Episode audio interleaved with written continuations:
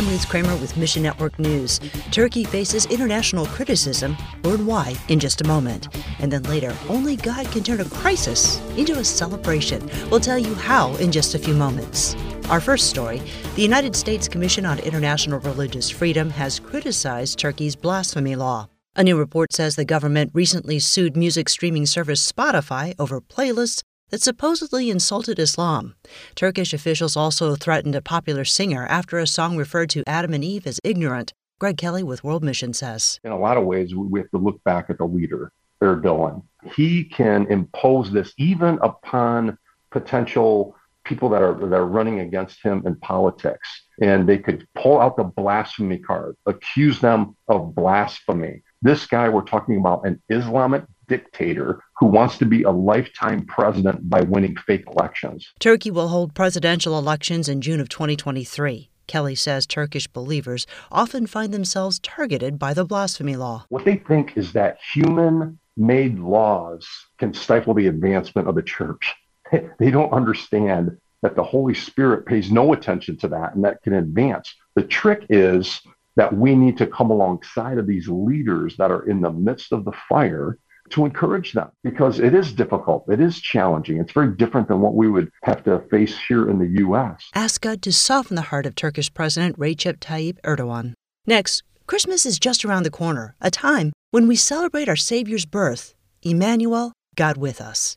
But a third of humanity still doesn't know the true meaning of Christmas. They've never heard the gospel message, and we call them unreached people groups. Jerry Meadows leads Global Disciples, a member of the Alliance for the Unreached. With all the technological advances that we've seen in our lifetime, I think we're closer than ever to reaching that third that never heard. The Alliance is a coalition of more than 60 Great Commission ministries, and they introduce the unreached to Jesus by introducing you to the unreached. Each year on the International Day for the Unreached, Alliance members share progress reports like these. In Northeast India, this group went into a village where they intended to share Christ. They were looking for people of peace and they began conversations. But as they began to use the name of Jesus, that crowd just turned on them and became violent. And they even said, India is for Hindus and Pakistan's for Muslims and the graveyard is for Christians. Don't worry, this story ends in hope. Read the full version at missionnews.org and make sure you save the date Pentecost Sunday, May 28, 2023, the International Day for the Unreached. It's amazing how God's working. So keep praying that direction, keep pressing in. And have you ever been going along with a plan that you thought God showed you, and then the unexpected happens? Well, maybe you doubt if you heard God correctly.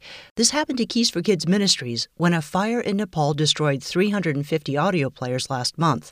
Keys for Kids Ashley Hookman says their ministry partners felt horrible about what had happened, and they put up the first uh, 6000 to help replace these storytellers. The losses totaled $12,000, a disheartening setback. But the story doesn't end there. We had really been praying for God to show us what He was doing with us, and uh, He definitely did. His faithfulness was just astounding, more than we could imagine. Through a Giving Tuesday campaign, Keys for Kids received enough support not only to pay for the destroyed storytellers, but also to buy replacements and have something left over. Everyone out there just rallied around us. Praise God for working all things to the good of those who love Him and are called according to His purpose. We are working on getting um, storytellers in to put the new audio and then hoping to send them back out to Nepal uh, within the next couple months. Pray the new storyteller units will arrive safely. They could be confiscated uh, when the new ones go out. So pray pray no one will stop our partners as they bring them through the various checkpoints. Thanks for listening to Mission Network News, a service of One Way Ministries.